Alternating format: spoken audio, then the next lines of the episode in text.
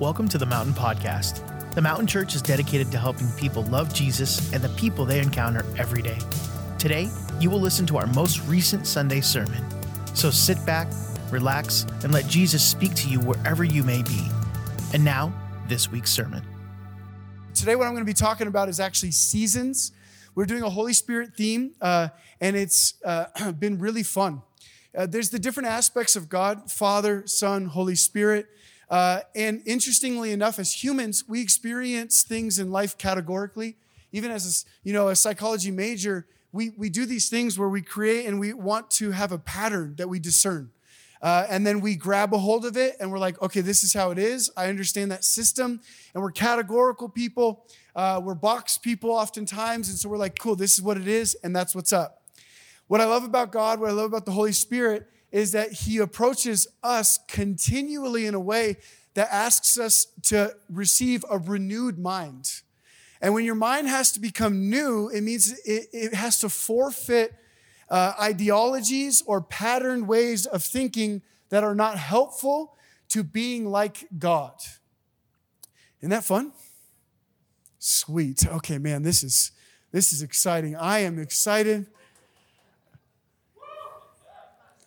I want to bring you to the word because when you talk about seasons, it's important to understand what's happening in and out of a season. How many of you guys have said the very spiritual cliche, I just feel like I'm in a different season? Has anybody said this phrase? I've often avoided the phrase because it's a cliche in church. But as I've tried to grab a hold of other words to describe seasonally what God is doing in my life, it's very hard to use a synonym in place of a thing that's just true. And some cliches are unfortunately true. And it's a season thing. And seasons are real, they're biblical, and we experience them, even if we don't want to admit it because it's a spiritual cliche. So James 1:17 sets in motion or allows us to see in changing seasons the unchanging variable. And when it says every good gift and every perfect gift is from God above, coming down from the Father of lights, with whom there is no variation or shadow due to change. So you and I experience a ton of change, a lot.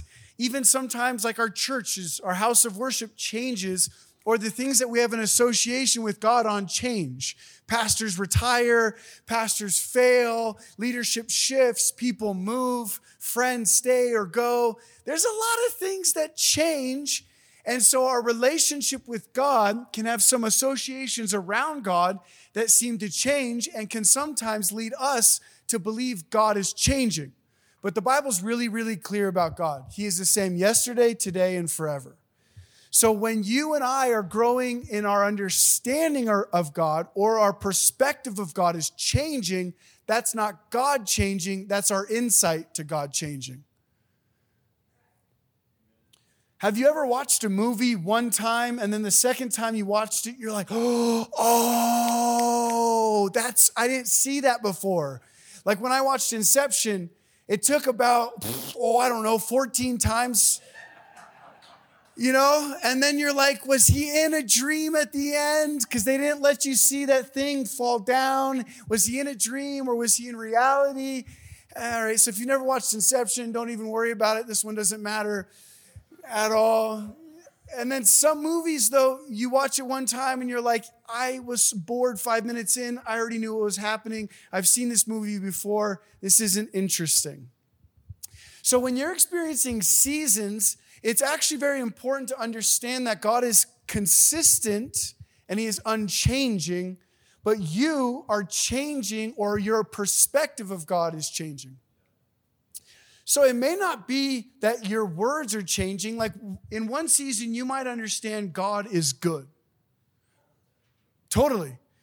And so that's a real thing. That's an eternal truth that God is good. So from one season to the next, that fact isn't changing, but what may change is your understanding of how good God actually is. So you're like, man, last season I knew God was good, but wow, this season I see that God is better than I ever realized. It's like God is love, and you're like, oh, isn't that so cool? And in one season, you're like, God is so loving. He loves you so much and me so much. And then you do something really, really stupid, and you hurt a lot of people, and you hear God say to you, I love you. And you just experienced God's love in a deeper way in that season than you did in the last season. So the fact remains the same. God is love was true in last season, and it is true in this season. But your perspective changes of that eternal truth, of that eternal God in your life. So when you and I experience changes, it's not that God is changing, it's that you are changing. So understanding the season you're in and the season you're walking into is really important, because you're going to then begin to perceive what God is doing in your life in that appointed time or season. So I want to bring you biblically to probably the best season scripture you can read, which is in Ecclesiastes. How many of you have read Ecclesiastes in its fullness? It's enlightening.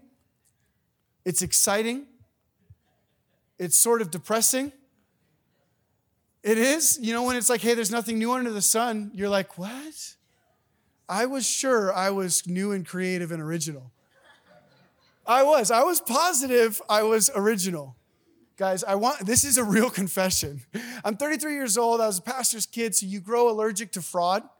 You grow allergic to fakes growing up in church. You know, as a pastor's kid, a lot of people want to be close to you, to be close to your dad. Yada, yada. So you kind of like, you get a nose. You can smell insincerity from like a mile away. You're like, oh, cool, so you're fake. And you get a nose for it. And then you got to get past your hate and judgment for fake people. That was like 18 to 20 years old right there in that window. I had to like learn to love disingenuous people. The reason I'm saying that, I actually forgot. Oh, nothing original. So I liked original, because to me, original meant that you were authentic, because you weren't copying somebody else for some kind of gain. But Ecclesiastes, it levels everything out. And all of a sudden you start to see, and I'm going to read it to you guys because it's fun. First, Ecclesiastes 3:1. And we're going to read a few verses here. For everything there is a season, and a time for every matter under heaven. So right away you see that you may not like it or perceive it or even want to believe it, but you are in a season, and it's a different season than you were in the last season, and it's a different season than the one God's bringing you in the next season. The same way there's summer, fall, spring, winter. I did that out of order. The same way those things take place is the same way we experience different seasons as a Christian.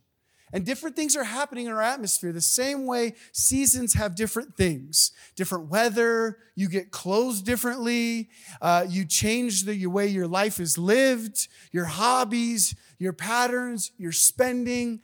All of these seasonal shifts, they ask something of the individual or of the community. It's the same way our church experienced a season there, and it's experiencing a different season now. And this means something. It means that, yeah, God is the same, but we are changing and we are being asked something different than we were in the last season. There's a different thing being asked of us in this season, and it's important that we're aware of what those things are, so we can engage in obedience and courage with what God's doing in our life. So for everything there is a season and a time for every matter under heaven, a time to be born and a time to die. That's not fun. We love new life stuff, but a time to die stuff? It's miserable. Miserable to experience death and then to find out it's a season. And to find out that God actually, there's an appointed time to be born and there's an appointed time to die. But every man's days are numbered, it says in the Bible. So when you actually see that this is a beautiful structure and framework of how God actually interacts with us here on earth, then you're actually not thrown off or intimidated by the full process of that season. You're understanding that you can partner with God and how to fully be like him in any specific season. So what do you do when you're being born again? What do you do when you're being crucified and something's dying in your life? There's an appointed season for each of these things, and you should partner with God on what he is doing in that season. Because it's possible for God to lead you into a season and you not become the man or the woman that he has in design for you to become in that season. It's called disobedience. It's called hard-heartedness. It's called stubbornness.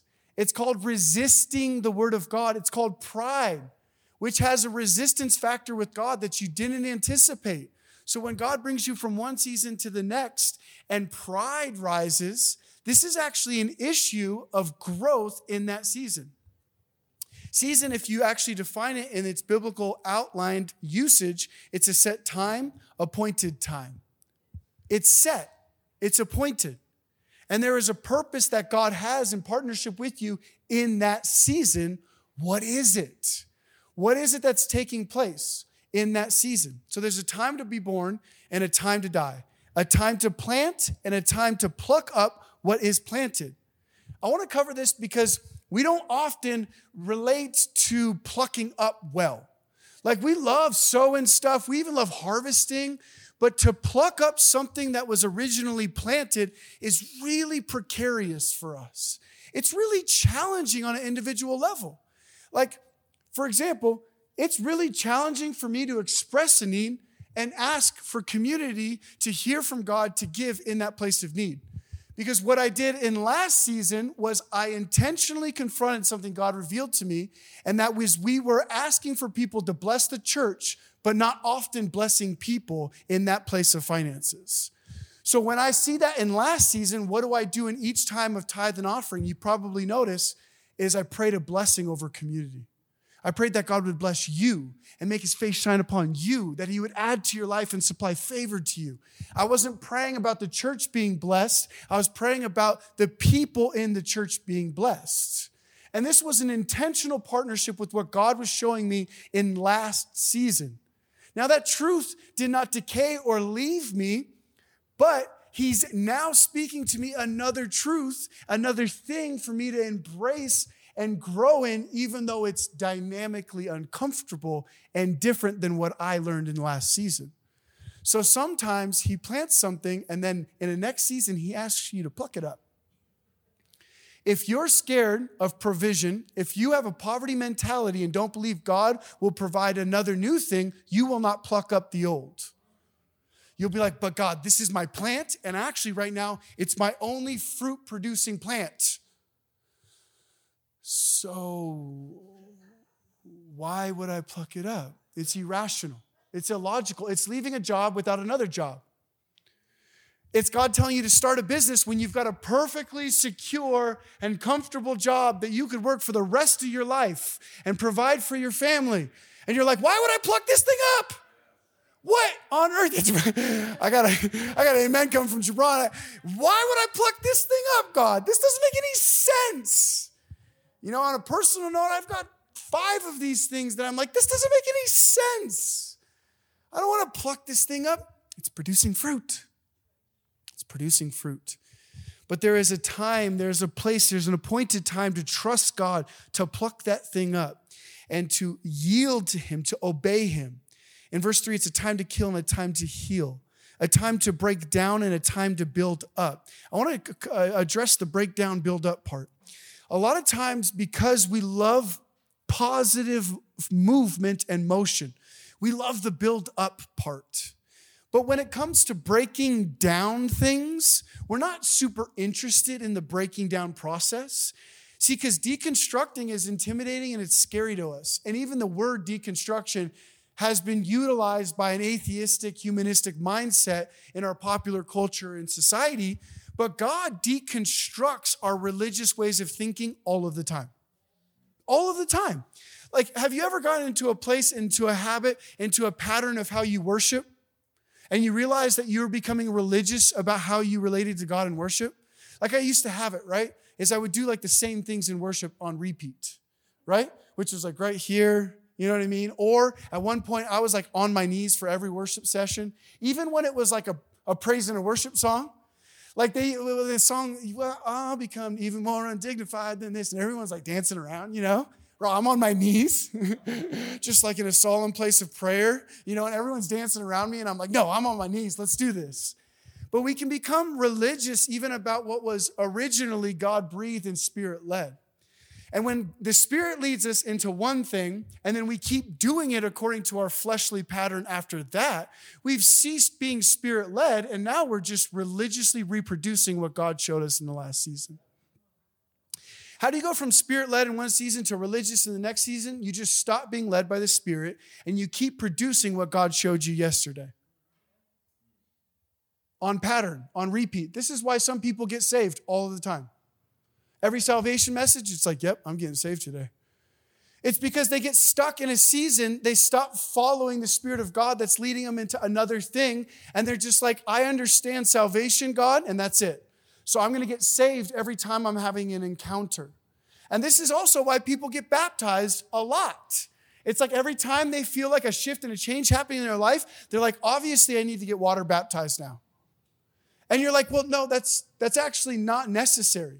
Just because you see like a renewal happening in your life or a shift happening in your life, it doesn't mean you need to rebaptize yourself in water. Maybe it's just that the Holy Spirit wants to rebaptize you in His Spirit again. And you don't have to jump into some dirty water. Hey, we're baptizing on June whatever, guys. You should come on out. No, but there's a season to be baptized in water, right? And there's an appointed time where it's valuable and good.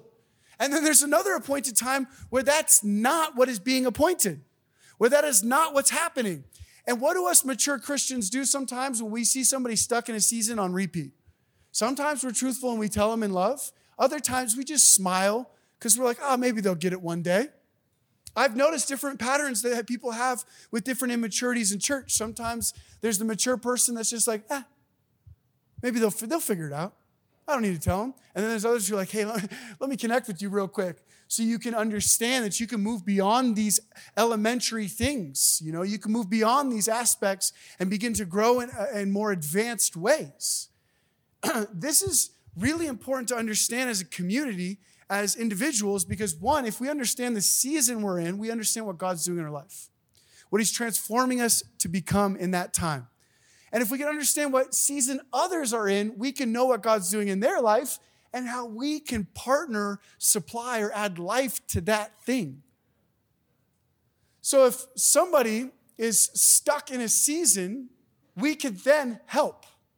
We can help perhaps break some chains, break some ruts, break some patterns that are just religious cycles on repeat. Because if somebody's stuck in a religious cycle, it means that they're actually not being Spirit-led. And if you're not being Spirit-led, like Jesus is the way, the truth, and the life. There is a lifelessness that happens when you're not being led by God. And it's depressing. It's sad. The energy's low. Church gets stiff. The sermons get stiff. And look, there's not a new sermon I could teach you guys. Ecclesiastes says there's nothing new under the sun. Trust me. I've tried to create a sermon and preach a sermon that no one else has ever preached. I thought The Pursuit of God was one of them, and then I read a book that was like 100 years old by A.W. Tozer. I was like, this is stupid. I hate this book. It's perfect. I thought, what the heck? I wasn't even alive. This is so frustrating. And so there's not a new sermon I could teach you at all. The only way sermons or community becomes relevant is you're actually walking out in a courageous way that new season that God has for you. Because it's tenuous, it's fragile, it's intimidating, it's frustrating, it's really intimidating to walk into a new season where you're like, I don't know anything. You know, when I used to change teams in basketball, it was always really harder to be on a new team than on that old team that I knew. The old team, you knew when the guy was going to do a back cut. You knew who was good at what. You know who was kind of mean. You know who was actually really, really good at roasting people, so don't get in a roast battle with them. You knew who was a little bit violent and aggressive if you elbowed him in the face. You knew who would just love to get into with you and practice, and just you grew together in conflict. You knew who could take a hard confrontation and who needed an arm around him saying, you got it, buddy. But when you go into a new team, you don't know anything.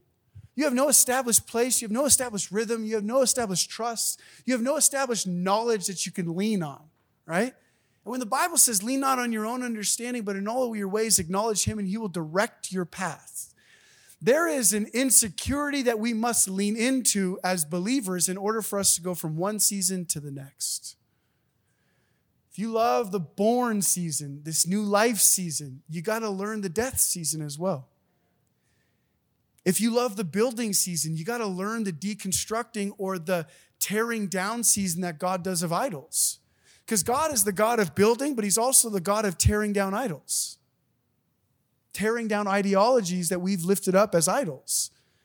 I remember there was a season and a time where it was really important for me to allow an image of an individual that had been honestly deified in my life to be torn down as a deity and be repositioned as a man of God, sure, but not as this like there was only one dude this ever happened to me with is Lou Engel. It was like probably the most significant spiritual person in my life from the 18 beyond phase there. And I remember one time we went to a pastor lunch with him. It was him and some other people. And I was sitting by him because I would say at that point, he's my hero, right? But I didn't even know what to say. I didn't even know how to talk to him. I was like, hi. I was weird. I was starstruck. And I was baffled by how starstruck I was. Meanwhile, other people around him that hadn't been half as impacted by him or at all were just having casual conversation and they were building a relationship. And I was like, what is wrong with me here? And it was awesome, right? Because I walked into a season where somebody had major impact on my life, and then I put them up on this pedestal, and then God took them off the pedestal over a season of time where he took them off the pedestal, and he rebuilt and or he destroyed this ideology, this idol in my life. Not the person, but what I had done to the person. Does this make sense? Has anybody ever made an idol in their life of a person, and you saw God had to remove that idol, tear it down? Rebuild trust in him again. Some of us do it in business. Some of us do it in finances. Some of us do it in our career vocations. Some of us do it in just our relational life. Somebody holds a codependent place of they are our strength, they are our champion, and they make me run and tick. There is a season where God tears or breaks those things down so he could rebuild or reestablish us on the foundation, which is him. A time to weep and a time to laugh. I never liked this one. Crying was not fun to me at all, but I've learned to really appreciate that when I'm moved to authentically cry, and that there's a season of crying, there's a season of grieving to walk into it. It was 1.5 years I walked into a grieving season of different things in my life changing or shifting or dying, and grieving was the ultimate worst thing ever to my personality type. It was you don't stop to grieve in my personality type. You leave it behind. It's the wilderness or Egypt, and you're I don't need you. And you run away. And you're let's go on to something bigger and better. We don't need that sadness. We don't need those tears. Victory! Let's pick up a sword and let's fight. Why are we crying? But there is a time to weep. There's a time to sit with God in a place of brokenheartedness. The Bible says God is close to the brokenhearted. If you decline this season, you decline a closeness and intimacy with God that he longs to establish with you. There's a time to mourn and a time to dance, a time to cast away stones and a time to gather stones together, a time to embrace and a time to refrain from embracing, a time to seek and a time to lose, a time to keep and a time to cast away, a time to tear and a time to sow, a time to keep silence and a time to speak, a time to love and a time to hate, a time for war and a time for peace. As I began to read all of these things, and I can't break down each one of those paradigm shifts, but I can say this, look, seasons, they teach you behavior patterns. They teach you and invite you to things that you're not naturally good at. So you may actually be really good as a weeper. You might not be good as a joyful person. You might actually really like tears more than anything else. And you're an empath. You just cry about everything. And for you, the season that God may bring you in is actually going to be harder for you to walk out of a weeping season and into a joy season than it would be for me.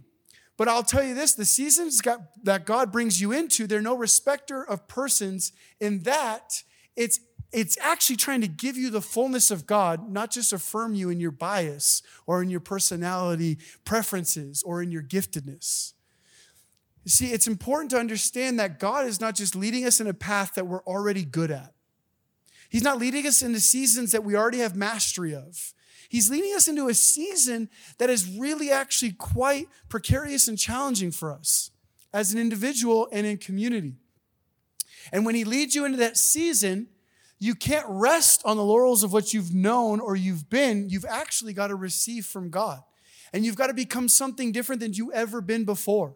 And you've got to realize who God is in your life and the way he's supplying strength to weaknesses.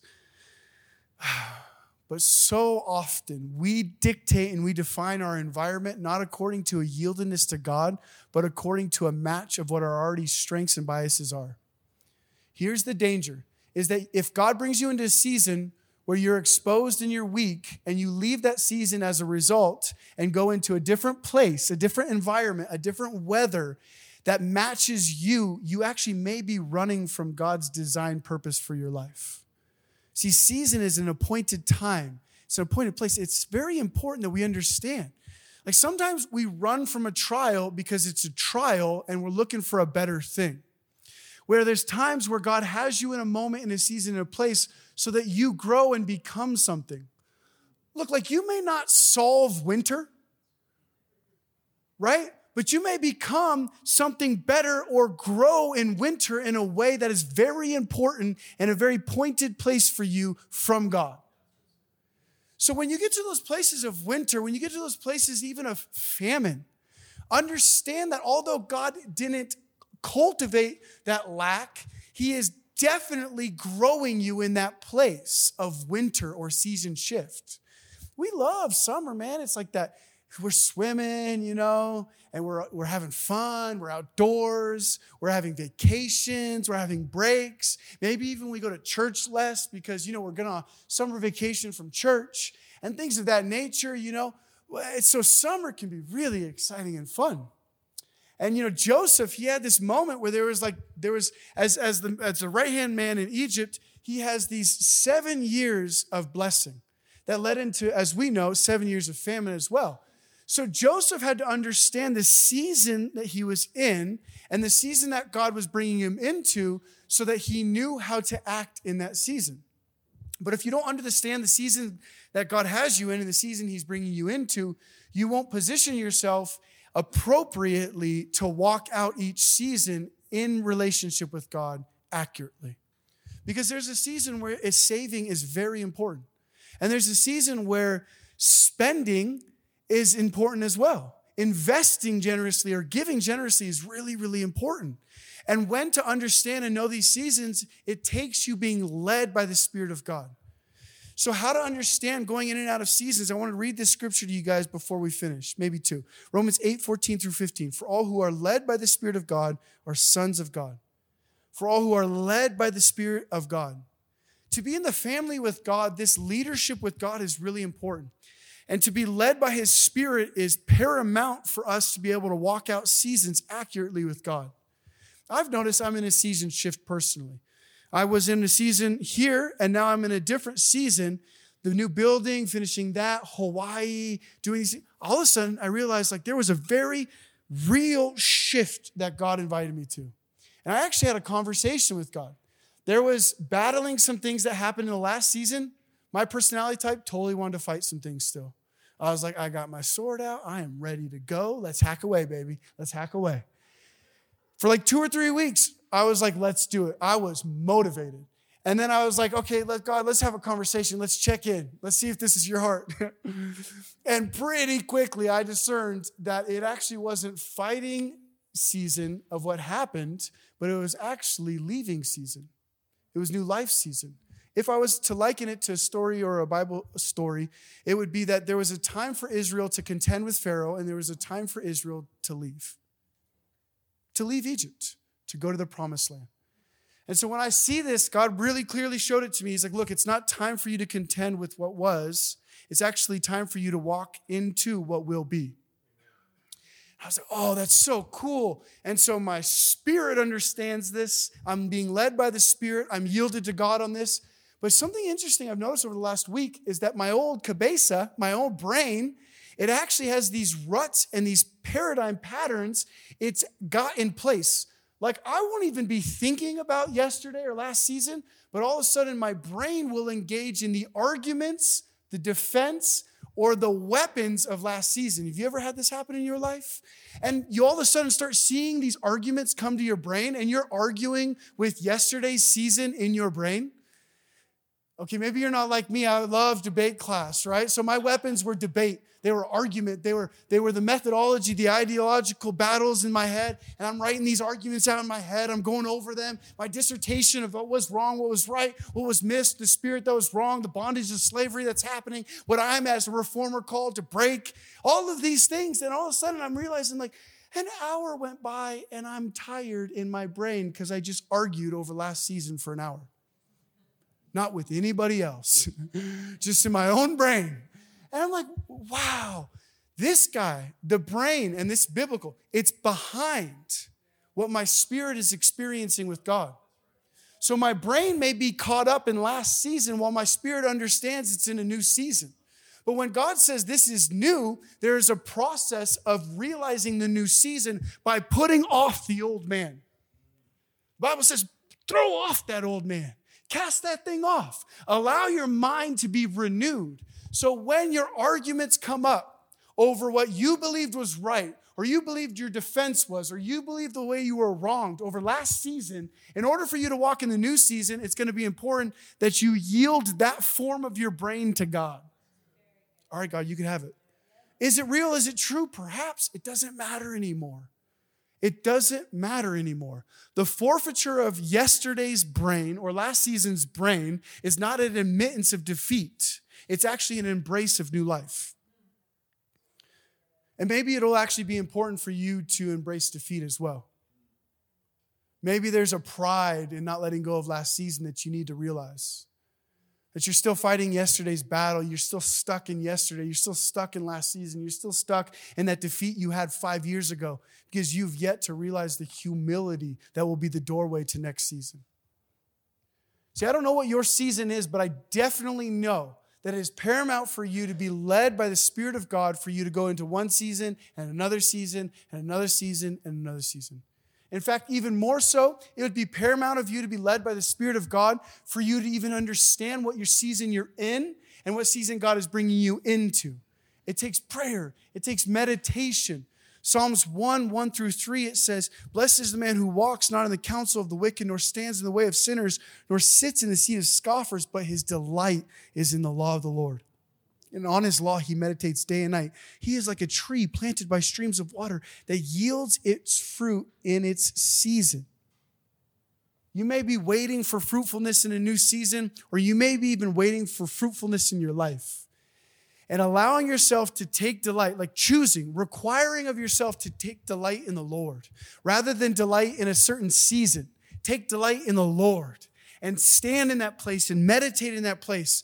You knew where you were. You knew what you were contending with. You knew what you were attempting at. You knew where you failed and you succeeded. You knew where you weren't seen or where you were realized and appreciated. But when God is doing a new thing and he's bringing you into a new season, the doorway for you to walk into that space is to be led by the Spirit of God.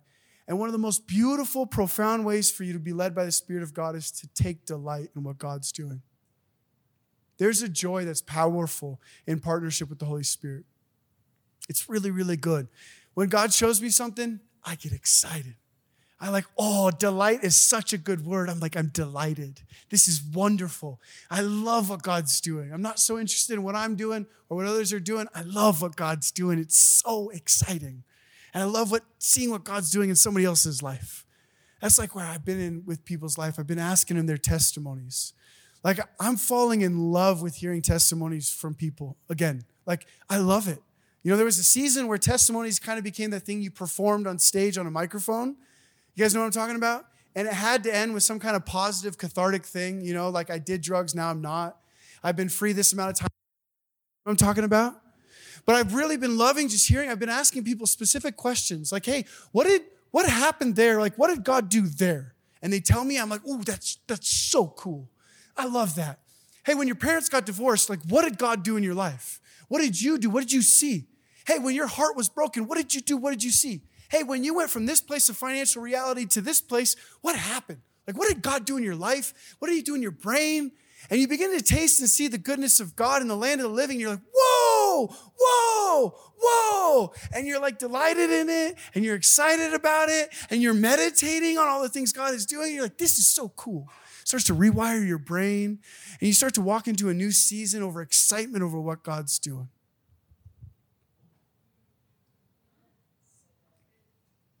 You guys excited? I don't know what your season is. I can't really define it. Maybe I could sit with you. We could talk about it. I could help you explore, discover it. But the Holy Spirit definitely knows. He's really, really loving. He's there to partner with you. He's there to help you discern and see. Allow God to lead you in those places. Allow God to show you and reveal to you things you've never seen before. Not just the things you've seen before, but things you've never seen before. New things. Exploring his grace, exploring his will, and exploring his nature. You guys ready to finish? Can you stand with me? Super grateful for your time. Super grateful for you. Love you guys. Thank you for listening to The Mountain Podcast. The Mountain Church is located in Las Vegas, Nevada, with services happening every Sunday at 9 a.m. and 11 a.m. If you'd like to know more about The Mountain Church, please visit us at themtnchurch.com or watch one of our services on YouTube. Again, thank you for tuning in.